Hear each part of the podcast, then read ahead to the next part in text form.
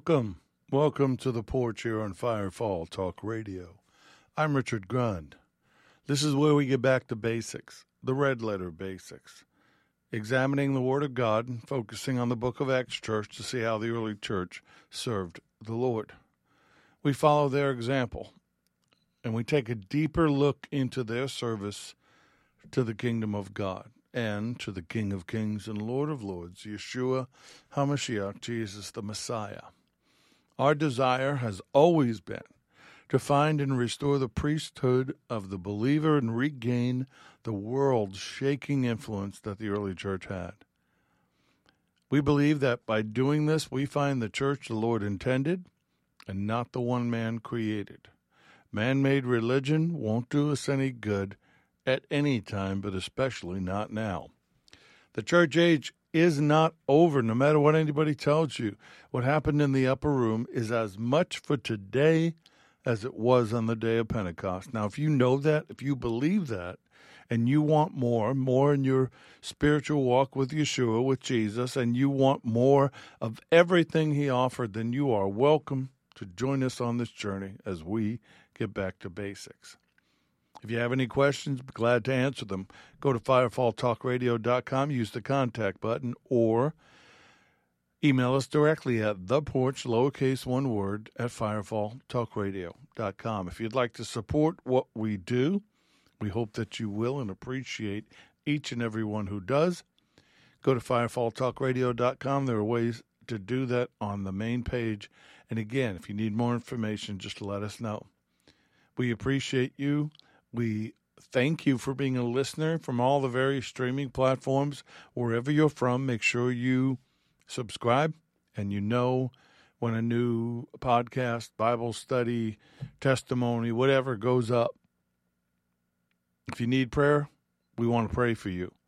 If you want to pray for others, we would love to have you. Just let us know, contact us, reach out to us. We can be found on social media on Facebook, Instagram, and X, formerly known as Twitter. If you want to be a part of our aerial support for Firefall and especially for SRT, the team and their families, let me know. I'll plug you in. And I'm also going to personally ask for prayer for some recent impending expenses. Um, it just gets crazy how expensive things are these days. So if you'd like to pray for that, for God to be a blessing. Um, we would appreciate it. Start out praise reports and prayer requests. Don't ever enter his presence, no matter when, no matter why, without praising him. So we praise him. Praise him for being our Abba Father, for being the great I am. We praise him for everything he's done for us, his love for us. I praise him for my home, my wife, my family, my furry kids, all the possessions I have, all the technology in this room.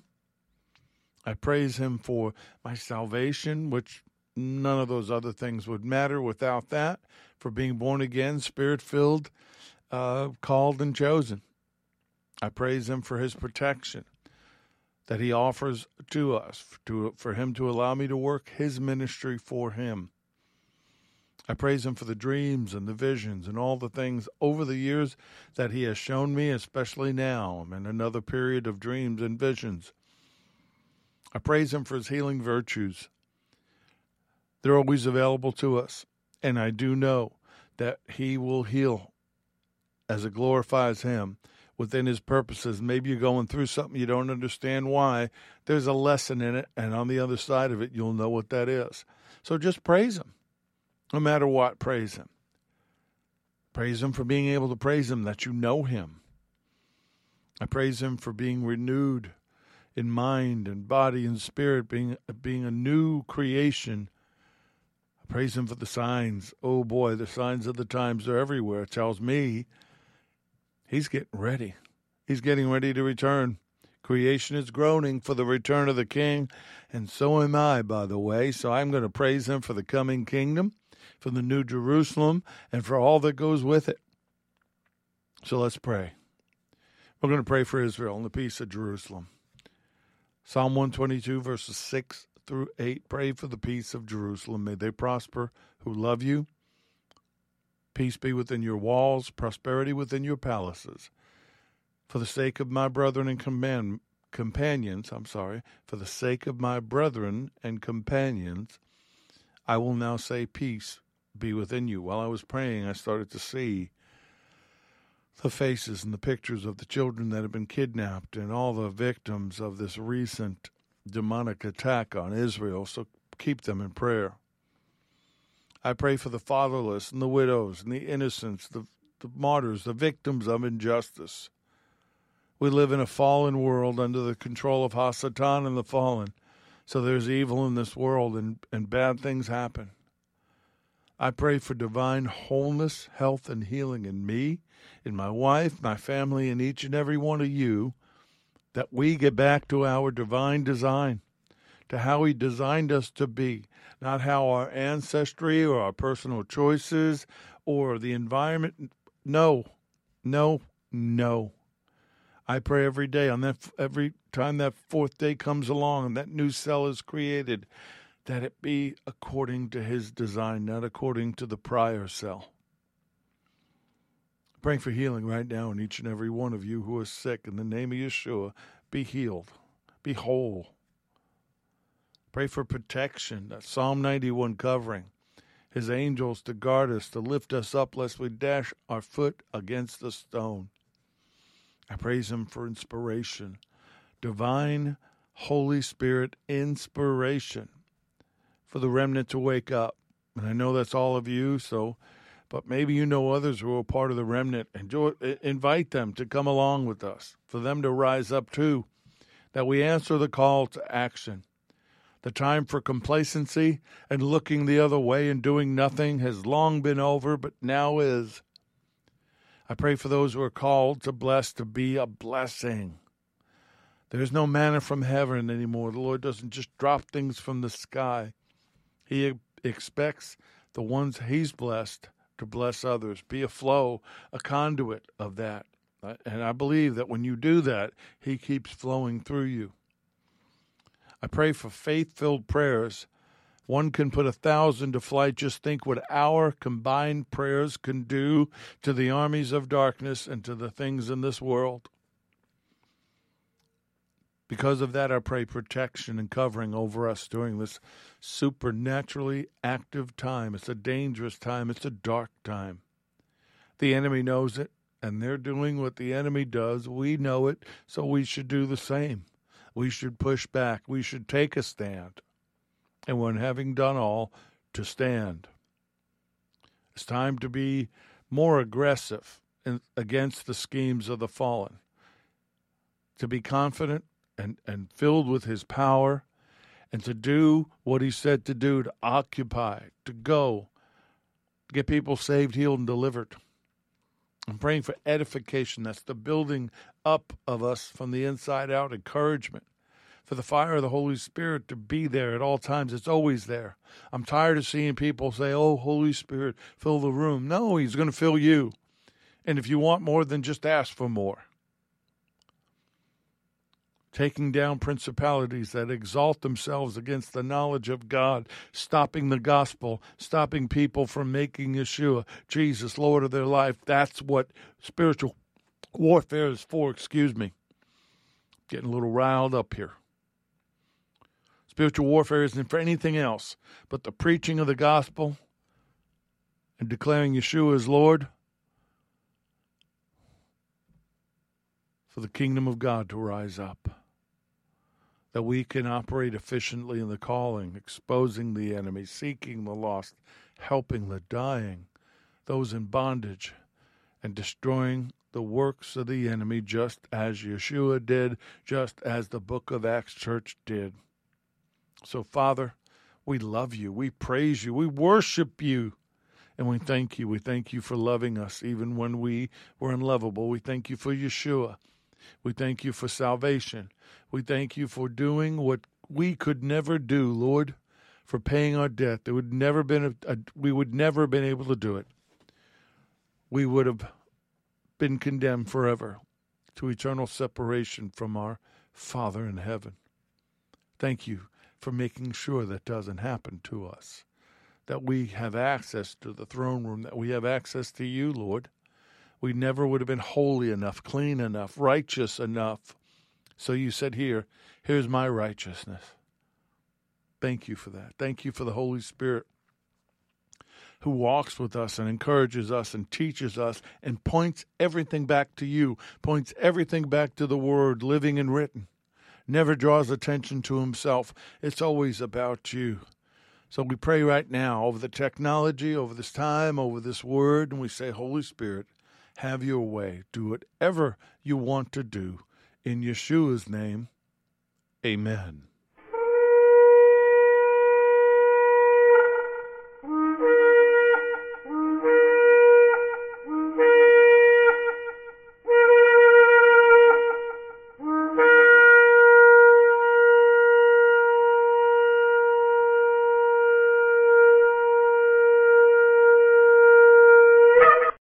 Lessons are proprietary information except where noted the information comes from outside sources. combination of that information, the matter presented is exclusive, cannot be repeated or used without permission. The date of this broadcast serves as the registered date of the following information. All right, get those Bibles open. Didn't mean to jump on that last line there, but I'm I'm jacked up. I'm ready to go. Vroom, vroom, motor's running. Get your motor running. Is that, is that is that a gospel song? It might be. We just made it one. Go with me to Matthew 16. We're going to pick up where we were last week. We're going to review. Remember, we talked about who do you say he is? Verse 13 When Yeshua came into the region of Caesarea Philippi, he asked his disciples, saying, Who do men say that I, the Son of Man, am? So they said, some say John the Baptist, some Elijah, others Jeremiah, one of the prophets. And then he asked them this important question. He said to them, But who do you say that I am? And Simon Peter immediately answered and said, You are the Messiah, the Son of the living God. And Yeshua answered and said to him, Blessed are you, Simon Barjona, for flesh and blood has not revealed this to you, but my Father in heaven, who is in heaven. And also I say to you that you are Peter, Kepha, and on this rock I will build my church, and the gates of Hades shall not prevail against it. And I will give you the keys of the kingdom. And whatever you bind on earth will be bound in heaven, and whatever you loose on earth will be loosed in heaven. And then he commanded his disciples that they should tell no one that he was Yeshua, the Messiah. We talked about the recognition of him came from the fruit of his actions, the signs of the Messiah. The deaf hear, the blind see, the lame walk, the dead are raised. So it was the fruit that he produced that told everybody who he was. Well, guess what? That works the same for us too. Let's go to Luke chapter 6, starting with verse 43. Multiple thoughts here to look at. These are all red letters. A good tree cannot produce bad fruit, a bad tree cannot produce good fruit. A tree is identified by its fruit. Figs are never gathered from thorn bushes, and grapes are not picked from bramble bushes. A good person produces good things from the treasury of a good heart, and an evil person produces evil things from the treasury of an evil heart. What do you say flows from what is in your heart? Ooh, direct question. What does flow from within your heart? So it goes down, next section, verse 46. Now, eh, when you listen to the section from 43 to 49, each thought builds, sets up the next thought, which is built on the, the prior thought. So there is a pattern a, a train of thinking here. The Lord never wasted words. He said what he meant, and he meant what he said. So why do you keep calling me Lord, Lord, when you don't do what I say? I will show you what it's like when someone comes to me, listens to my teaching, and then follows it. It's like a person building a house who digs deep and lays the foundation on solid rock. You might want to highlight foundation on solid rock. rock. When the floodwaters rise and break against the house, it stands firm because it is well built. But anyone who hears and doesn't obey is like a person who builds a house right on the ground without a foundation. When the floods sweep down against that house, it's collapse. It will collapse into a heap of ruins. Wow, firm foundation, solid rock. Stand, storm, nothing's going to push it down. No foundation, get wiped out. It collapses. Come to me, listen to me, follow me. Come on, pattern of a believer here. Stop saying you believe in him, but you don't do what he says. I don't know if it frustrates him, but it drives me crazy. Bad fruit inspires bad fruit. Rotten fruit rots the fruit around it. Have you ever bought fruit in a bag from the supermarket and everything looks fine, and then you find one rotten piece, and the next thing you know, everything around it is rotten? It's contagious. We need to change that. Matthew 7, starting verse 15. Beware of false prophets who come to you in sheep's clothing, but inwardly they are ravenous wolves. Many of the pulpits today. You will know them by their fruits. Do men gather grapes from thorn bushes or figs from thistles? Even so, good tree bears good fruit, bad tree bears bad fruit. A good tree cannot bear bad fruit, nor can a bad tree bear good fruit. Same thoughts from before, but he takes it a little further. Every tree that does not bear good fruit is cut down and thrown into the fire. Therefore, by their fruits you will know them. Don't get fooled, so easily fooled. If what they say doesn't line up with the word, it's not from him. Bad fruit comes from bad trees. And bad trees grow fast and multiply. And the enemy plants bad trees and sells it to us like it's nothing. You need to have eyes to see and ears to hear. Stop being tricked by the glamorous and the, the exciting and all the bells and whistles. The simplicity of the gospel, the simplicity of the Lord, the example of the disciples. Then he's same thoughts here Matthew 7 verse 21. Not everyone who says to me, Lord, Lord, shall enter the kingdom of heaven, but he who does the will of my Father in heaven. Many will say to me in that day, Lord, Lord, have we not prophesied in your name, cast out demons in your name, and done many wonders in your name? And then I will declare to them, I never knew you. Depart from me, you who practice lawlessness. Hey, signs and wonders are great. Signs and wonders confirm the word. If the word's not being preached and all there is is signs and wonders, and those signs and wonders promote the person doing them, they're not from him. The power of the name of Jesus, the power of the name of Yeshua, is universal power. And those that wield it incorrectly, he will look at them and say, I never knew you. You who practice lawlessness, which is sin, which is rebellion against the Father and His will. This is the result of bad fruit from bad trees being sold to the church. Sin and separation from the very Lord they claim to know and serve. This was a difficult concept to me. First, when I got, especially when I first got saved, to think that there was so much hypocrisy and facade and and um, counterfeit goods being sold from the pulpits and the stages, from the TV screens, from the bookshelves. But it's a lesson once you learn it, you become attuned to it. Therefore, whoever hears these sayings of mine, in verse 24, and does them, I will liken to a wise man who built his house on the rock. And the rain descended, and the floods came, and the winds blew and beat on that house, but it did not fall, for it was founded on the rock. But everyone who hears these sayings of mine and does not do them will be like a foolish man who built his house on the sand. And the rain descended, the floods came, and the winds blew and beat on that house, and it fell, and great was its fall.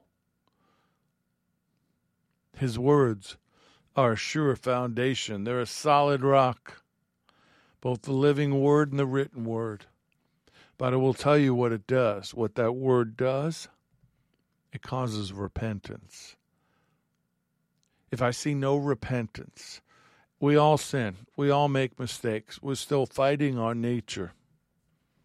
But when I see no repentance, I begin to wonder A, were you ever saved? Were you ever born again? B, if you were, somewhere along the line you stopped listening to the Holy Spirit and then he just went silent and backed away. Repentance is a change of mind leading to a change of action. Change of mind, change of action. It involves a sincere turning from sin to serve God, and it includes sorrow for and the confession of sin, where possible, restitution. Just saying I'm sorry is not enough. Sometimes we've got to make things right. Repentance, that gut wrenching, heartbreaking feeling that not only did you mess up, but you let him down and you hurt his heart. This weekend, next week, um, Halloween, there are going to be a lot of people that claim to know him and believe him who are going to break his heart. They're going to do what I don't understand. They're going to celebrate a holiday that belongs to the other guy. They're going to celebrate darkness. They're going to celebrate the supernatural, the occult, darkness. Oh, it's just candy and costumes. Richard, stop. No, no, no, I won't stop because I know I grew up in it. It fed my bondage. It's a high holy day to the satanic. Don't do it. If you were planning on it, cancel those plans. Repent. Matthew chapter 3, starting verse 1. In those days, John the Baptist came to the Judean wilderness and began preaching.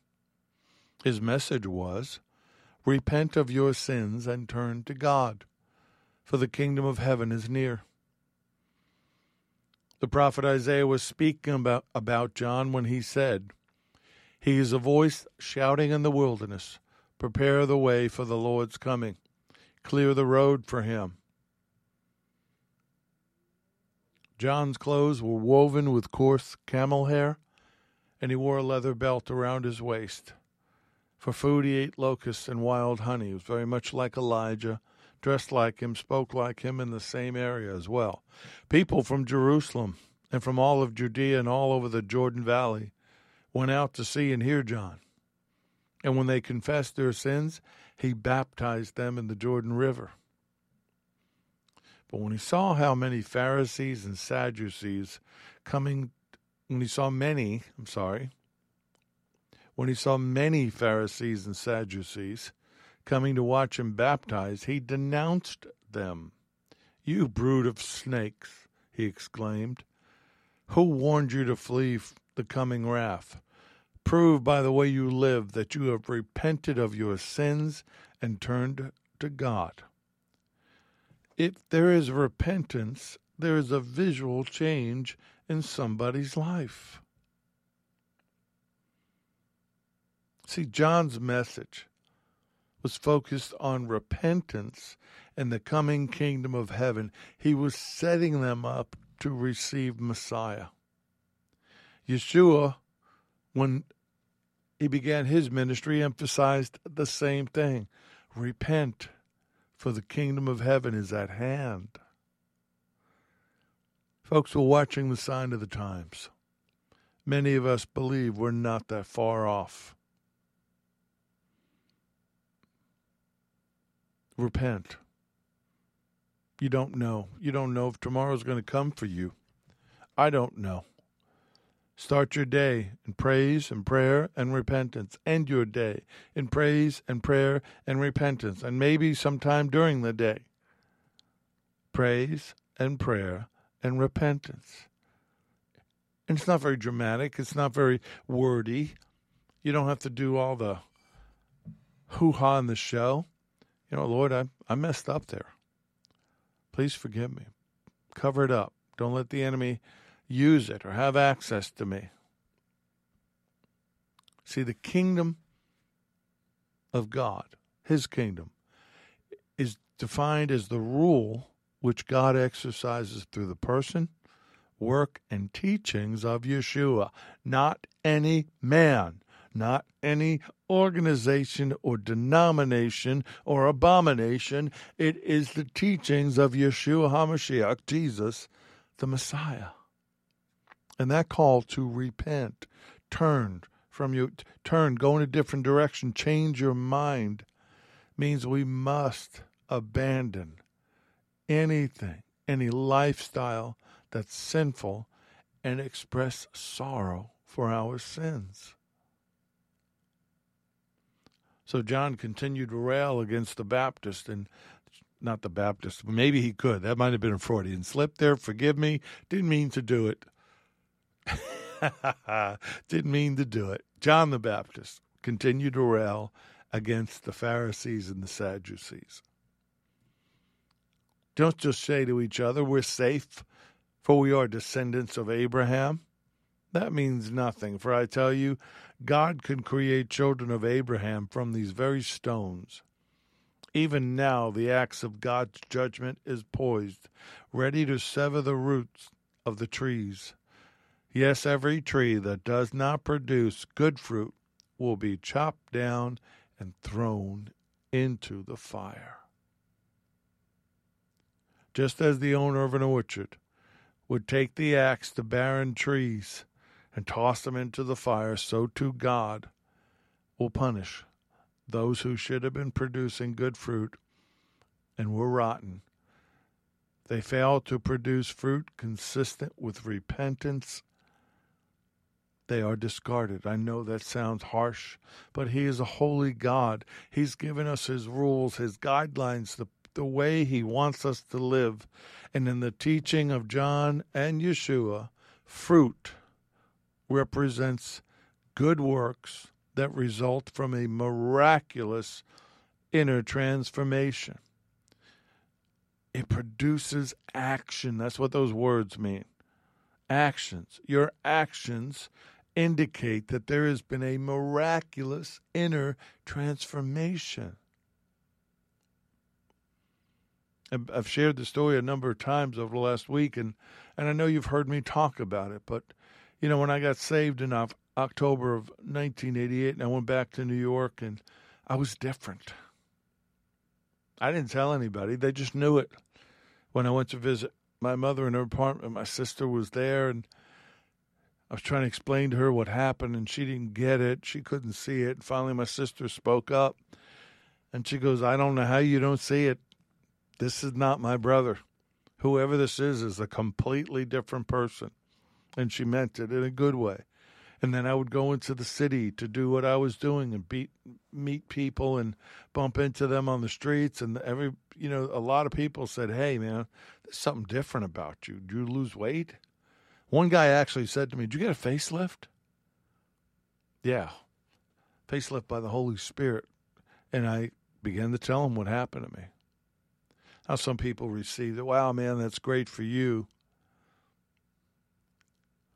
I don't know if my words planted anything. I don't know. I just know his word does not return void. And every opportunity I got and still get, I make sure people know that I am the way I am because of Yeshua. Do you have that? Do people know that you know Yeshua? Matthew 13, verse 18. Red letters, Lord speaking. Therefore, hear the parable of the sower. When anyone hears the word of the kingdom and does not understand it, then the wicked one comes and snatches away what was sown in his heart. This is he who received the seed by the wayside, but he who received the seed on stony places, this is he who hears the word and immediately receives it with joy, yet has no root in him, no root in himself, endures only for a while, and I've met a lot of people like that.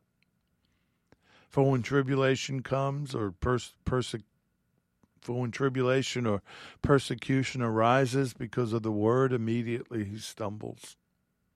Now, he who receives seed among the thorns is he who hears the word, and the cares of this world and the deceitful of riches choke the word, and it becomes unfruitful. But he who receives seed on the on the good ground is he who hears the word and understands it who indeed bears fruit and produces, some a hundredfold, some sixty, some thirty.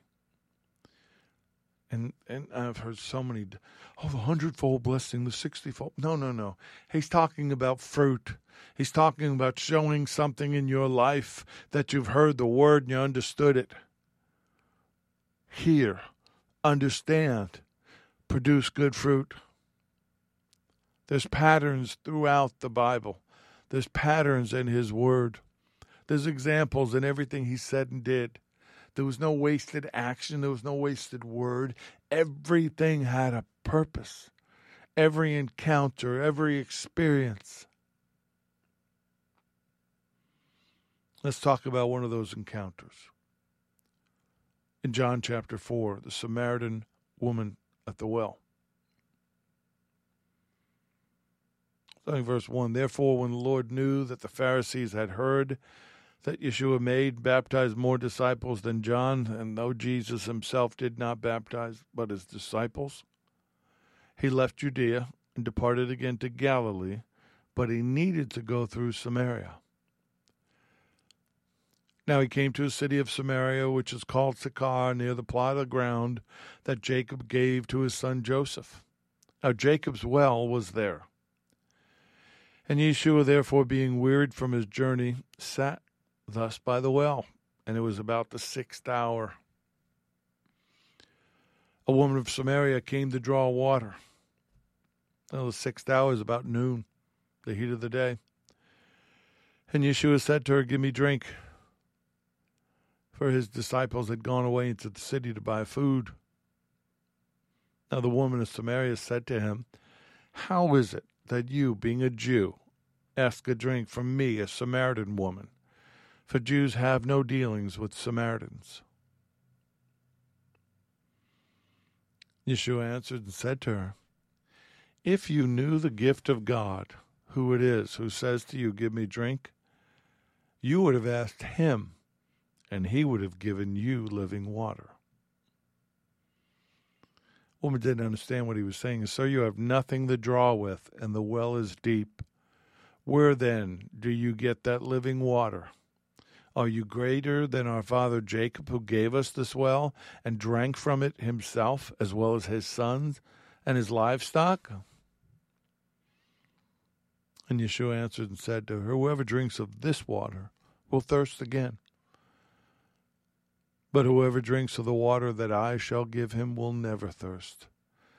But the water that I shall give him will become in him a fountain of water springing up into everlasting life. And the woman said to him, Sir, give me this water, that I may not thirst, nor come here to draw. But you know what? He completely ignores what she says. And Yeshua said to her, Go call your husband and come here.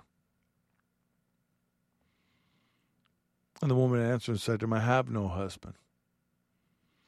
And Yeshua said to her, You have well said, I have no husband, for you've had five husbands, and the one whom you have now is not your husband. In that you spoke truly. And the woman said to him, Sir, I perceive that you are a prophet. Our fathers worshipped on this mountain, and you Jews say that in Jerusalem is the place where we ought to worship. I think she's still being a little defensive, but that's okay. That's about to change. And Yeshua said to a woman, Believe me, the hour is coming when you will neither on this mountain nor in Jerusalem worship the Father. You worship what you do not know. We know what we worship, for salvation is of the Jews. But the hour is coming, and now is, when the true worshippers will worship the Father in spirit and truth.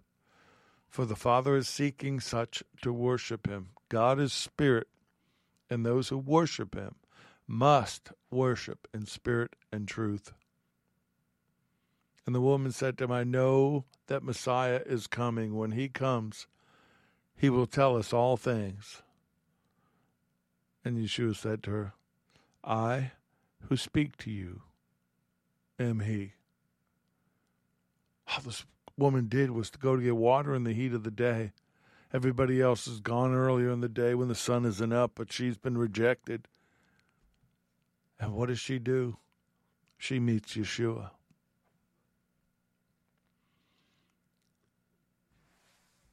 And what does she do? She runs into the city to tell the very people who had rejected her, wanted nothing to do with her, that she has met Messiah. Many of the Samaritans of that city believed in him because of the word of the woman who testified, He told me all that I ever did. So when the Samaritans had come to him, they urged him to stay with them, and he stayed there two days. And many more believed because of his word. And then they said to the woman, Listen to this. They said to the woman, Now we believe, not because of what you said, for we ourselves have heard him, and we know that this is indeed the Messiah, the Savior of the world. This section of John chapter 4 verses 1 to 42 is so powerful and so important to us as believers. He sends his disciples away because they're going to interfere with what he's doing. And he sits down at the well.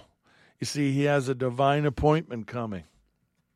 And I will tell you this he will make time for you and this unnamed Samaritan woman comes to Jacob's well at noon, the heat of the day, to avoid the other woman who com- women who come early in the morning. She's rejected because she's been married five times. Now she's living with a man not even married to. And Yeshua doesn't shun her. He already knows this. And he asks her for a drink, but then offers her something better living waters, a relationship with Him, to replace the water of Jacob's well, which represents tradition and religion. So many people are so thirsty out there right now because they've been drinking from the wrong well. And because the woman didn't understand the meaning of li- living water, the Lord turned the conversation towards her need as a sinner and he did it through revelation knowledge. You see, the rabbis of that day permitted two, maybe three divorces at most. Where they came up with that, I don't know. But this woman had exceeded that, was now living in adultery, unmarried to her present partner. But through the gift of the Spirit of revelation knowledge, he tells her what he knows about her. And that's when she realizes he's a prophet. But her heart realizes something else. Her heart recognizes him to be the Messiah that she's been waiting for. She's not a Jew. She's a Samaritan, and she's waiting for Messiah. There are people out there, they're not Christians. They're not, they're waiting for Messiah. And she runs. She runs to town to tell the people who rejected her, Come meet him, know him, accept him. He gave her a gift and she wanted to give that gift away because salvation is a gift from Yeshua, from the Messiah, the Son of God. It's a gift. It's not yours to hoard, it's to hold on to. It's been you give it away. And and notice this that the Lord asked the woman to receive him and his gift without any prerequisite to change in her life because he knew that once she believed, her way of living would change. You can't clean the fish before you catch it. He will change them. The Spirit will convict them. But this there's one section I love. I love the whole thing, but I love this one part because I see it visually.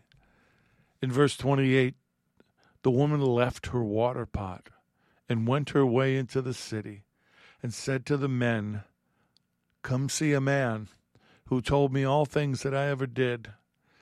Could this be the Messiah? And then they went out of the city and came to him. And I don't think that could this be the Messiah was as much a question as it was a statement, but here's the thing she left her water pot. She left the weight that she was carrying and ran to the village to tell others. Come and see, she said. Come and see.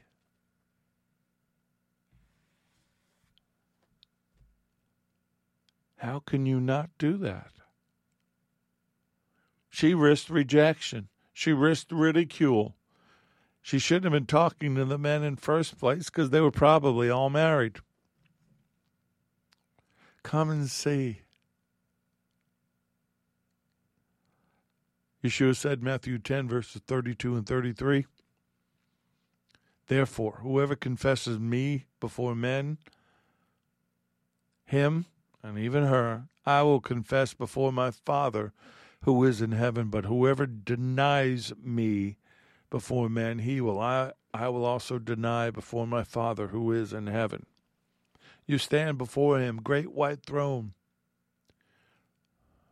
The Father looks down and is ready to judge you. And he says, Wait, this one's mine. Name written in my book here. And then there are going to be others that just before judgment, the Father's going to look over and the Lord's going to shake his head. I don't know this one. See, Peter knew what he knew about Yeshua being the Messiah, the Son of the living God, by divine revelation given to him by the Father. The Samaritan woman knew who he was by what? Divine revelation.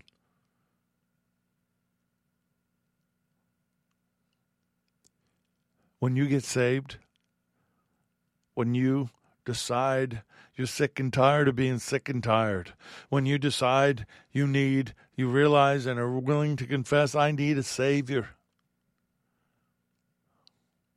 that'll come from within. That won't come from your mind, it'll come from your heart. See, salvation is necessary. No one is good, no, not any. We cannot be judged by our actions or our works or by the law. Scripture stresses that fallen human beings are cut off from God on account of their sin. All need to be saved. All need to enter into a new relationship with God as their Creator and Redeemer through His Son. Salvation is not a result of human achievement, of privilege, or wisdom. It depends totally upon the graciousness of a loving God, which is expressed in the cross of Yeshua the Messiah.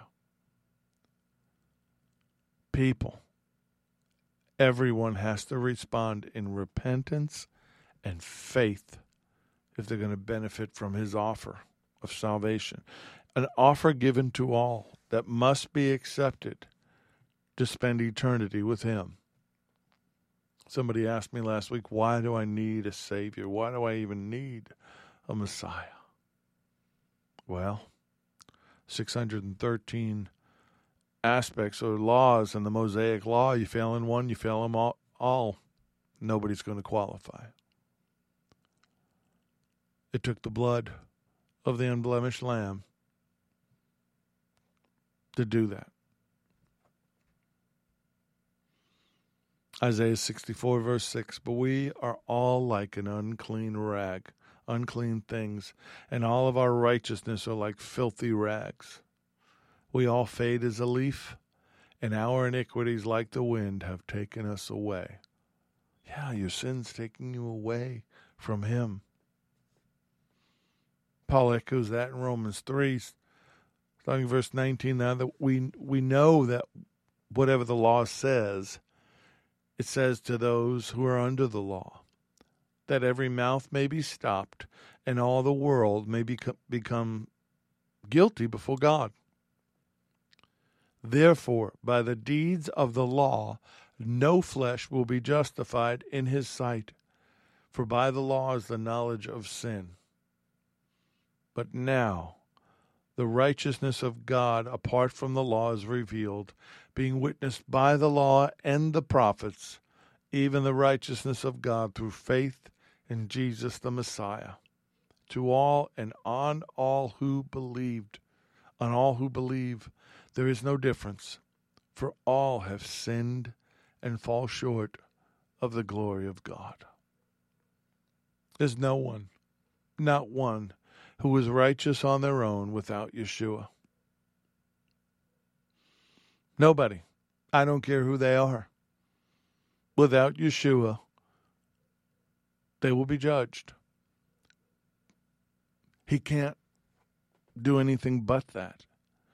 He is a righteous and a holy God. And without the blood, without the Lamb's blood on your name, without the Lamb's blood on your life, you have chosen the law for your judgment.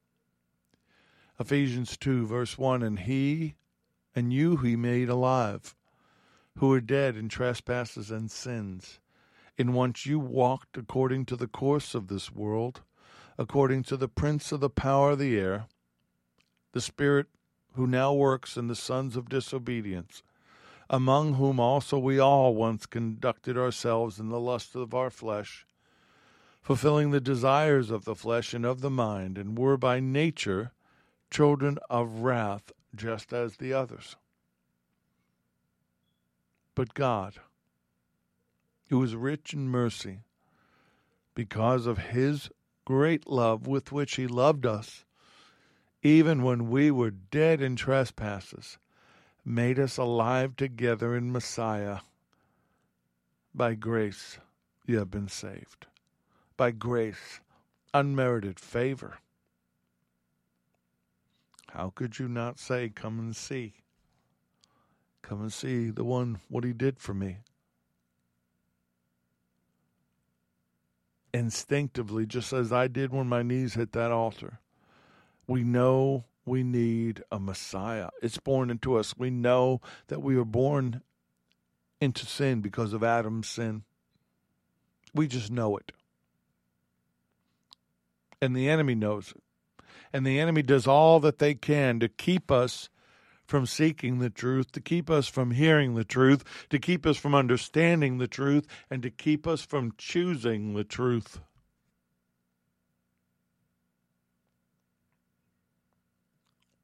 John 8, verse 31. Then Yeshua said to the Jews who believed him, If you abide in my word, you are my disciples indeed and you shall know the truth, and the truth shall make you free. Most assuredly, I say to you, whoever commits sin is a slave of sin. And a slave of sin does not abide in the house forever, but a son, abide, a child abides forever. Therefore, if the Son, capital S, makes you free, you are free indeed. No question. You're free. I'm free. I'm free of the darkness. I'm free of the demonic possession. I'm free of the sins and the bad choices and the things that were passed down to me. I'm free of the things that I did because of Him, not because anything I did or could have done. Later on in John 14, 6, the Lord says, I am the way, the truth, and the life. No one comes to the Father except through me. No one. And I know this gets people upset. He said it, take it up with him. I'm just telling you what he said. He is the way, the truth, and the life. And no one comes to the Father except through him. He's the door, he's the gate, he's the pathway to salvation. He's the pathway to an eternity with your Creator, with your Abba Father. No one comes to the Father except by Him. No ritual, no religion, no idol, nothing but Jesus, nothing but Yeshua. Let me say this if you know Him, I mean, if you know Him, you're inspired to let others know about Him, like the woman at the well. You don't want to keep that to yourself. The the disciples didn't. Every chance they got, everything they did was about making sure people knew who Yeshua was. In Acts chapter 4, starting verse 5, after they've been, Peter and John have been arrested and they come before the Sanhedrin, and there's Annas the high priest and Caiaphas, the one who participated in the crucifixion, and John and Alexander, who were of the family of the high priest. They're all gathered together in Jerusalem, pompous, high and mighty, blah, blah, blah, blah, blah. I got to bleep all that out. Didn't bleep anything, but you know what I mean. John called them what they were. They were snakes. And when they set John and Peter in their midst, they asked them, By what power or by what name have you done this? Remember, they healed the man at the gate beautiful. Now, Peter, filled with the Holy Spirit, which what? Upper room, Holy Spirit, just like he did on the day of Pentecost, he opens his mouth and the Spirit puts the words in. Rulers of the people and elders of Israel if we this day are judged for a good deed to a helpless man, by what means he's been made well, then let it be known to you all and to all the people of Israel that by the name of Yeshua HaMashiach, Jesus the Messiah of Nazareth, whom you crucified, whom God raised from the dead, by him this man stands here before you whole. This is the stone which was rejected by you builders, which has become the chief cornerstone, and nor is there salvation in any other. For there is no other name under heaven given amongst men by which we must be saved. You tell him, Peter. Filled with the Spirit, speak the word at all cost. Be ready in season and out to give a defense of the hope that you have. But you cannot know him without being born again, born from above. And if you are born again, your life shows it. 1 John 5:18 we know absolutely amplified we know absolutely that anyone born of God does not deliberately and knowingly practice committing sin but the one who is begotten of God carefully watches over and protects him Messiah's divine presence within him preserves him against evil, and the wicked one does not lay hold, get a grip on him, or touch him. If you're born again, you do not deliberately sin. And I will tell you, if you do, presumptuous sin is sinning when you know it's a sin, you are fair game to the enemy. The enemy looks up and says, This one is mine and you can't do anything about it. And as long as you've not repented, he can't and he won't. I don't think he allows them to kill you. That's just, I'm not saying that's theologically uh, based, because some people do die because they let the enemy have access to them. But why would you want to? Why would you want to test the theory? You produce good fruit. And when you do, that means you are convinced of the truth. He is the way, the truth, and the life. No man comes to the Father but through him. First John goes on in verse 19. We know positively that we are of God, and the whole world around us is under the power of the evil one. We have seen and know positively that the Son of God has actually come to this world and given us understanding and insight to perceive, recognize, and come to know. Listen, look at that. Perceive, recognize, come to know better and more clearly Him who is true. We are in Him who is true, in His Son, Yeshua HaMashiach, Jesus the Messiah. This man is the true God and life eternal. So, where this all started, I got to ask you a question Do you know him? Does the fruit of your life show that you've been that you've repented and been changed? Oh, you can wear all the Christian T-shirts and the lapel pins and whatever jewel you've got around your neck to make sure they know who you are. But without any of that, would they know?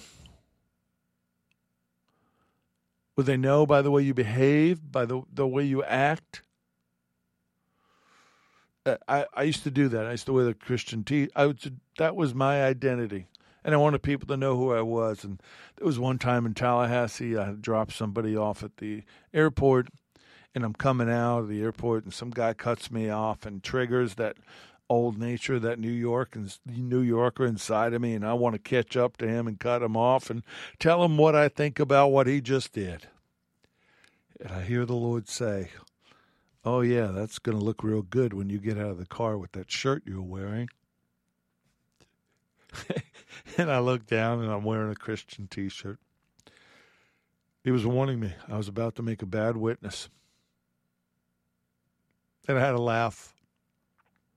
He was right. It would not have been a good witness. It would have been bad fruit. Second Thessalonians two thirteen. Paul says to the church in Thessalonica, We are bound to give thanks to God always for you, brethren, beloved by the Lord, because God from the beginning chose you for salvation through sanctification by the Spirit and belief in the truth. Your life is a testimony to the truth. Never forget that. I saw this quote today by John Stott, who's an English Anglican priest and theologian. He said, So much so called testimony today is really autobiography and even sometimes thinly disguised self advertisement that we need to regain a proper biblical perspective. All true testimony is testimony to Jesus Christ as he stands on trial before the world. Your testimony is about him and what he's done for you. People want to know is he real? What has he done for you? And then John saw one to tell a story. He heard Revelation 3:20. Behold, I stand at the door and knock. If anyone hears my voice and opens the door, I will come in to him and dine with him, and he with me. And he said this scripture struck him. This is what he said. Here then is the crucial question which we've been leading up to. Have we ever opened our door to Christ? I'll, I'll use the way he wrote it. Have we ever invited him in? That was exactly the question which I needed to have put to me. For intellectually speaking, I had believed in Jesus all my life. On the other side of the door, I had regularly struggled to say my prayers through the keyhole. I'd even pushed pennies under the door in a vain attempt to pacify him. I had been baptized, yes, and confirmed as well. I went to church, read my Bible, had high ideals, tried to be good and do good. But all the time, often without realizing it, I was holding Christ at arm's length, keeping him outside. I knew that to open the door might have momentous consequences. I am profoundly grateful to him for enabling me to open the door. Looking back now over more than 50 years, I realize that simple step has changed the entire direction, course, and quality of my life. Open the door. Open the door to the fullness of a relationship with Yeshua as Messiah. Know Him in heart, mind, body, soul, and spirit. Know Him. And remember, your repentance and salvation is a testimony to God's grace and the reality of Yeshua as the Messiah. If you do, no one will ever ask, Do you know him? They will ask you to introduce them to him. And then you can say, Come and see. Lord, how awesome you are. Right now, Holy Spirit, inspire all of us, me included, all of us, to be so full of love and admiration and appreciation that, like that woman at the well, we would run to people and say, Come and see. That we would not stay silent to a lost and dying world. Come and see. That our love for you would shine out from the pores of our body and through our eyes. If the eyes are the windows of the soul, what should come out is you, your glory, your light, your love. Come and see. Help us, Lord. Help us, Holy Spirit. Let us be what you need us to be in this dark hour. Let us have the fullness of who we are. So, like John Stott could say, after 50 years of knowing you, that that entire step of opening the door and letting you in changed his entire life and the quality of his life. I pray if you have not let him in, that you would do so right now. You would open the door and say, Come in. Come in, Lord Jesus. Come in, Yeshua. Live in me, live in my heart, live in my life. And help me, strengthen me, encourage me to say, Come and see. I know him. I pray this in Yeshua's name. Amen. May the Lord bless you and keep you. May the Lord, may Adonai, make his face to shine upon you, be gracious to you. May the Lord, Adonai Yeshua HaMashiach, lift up his countenance upon you and give you peace, give you shalom. I'm Richard Grun. This has been The Porch on Firefall Talk Radio.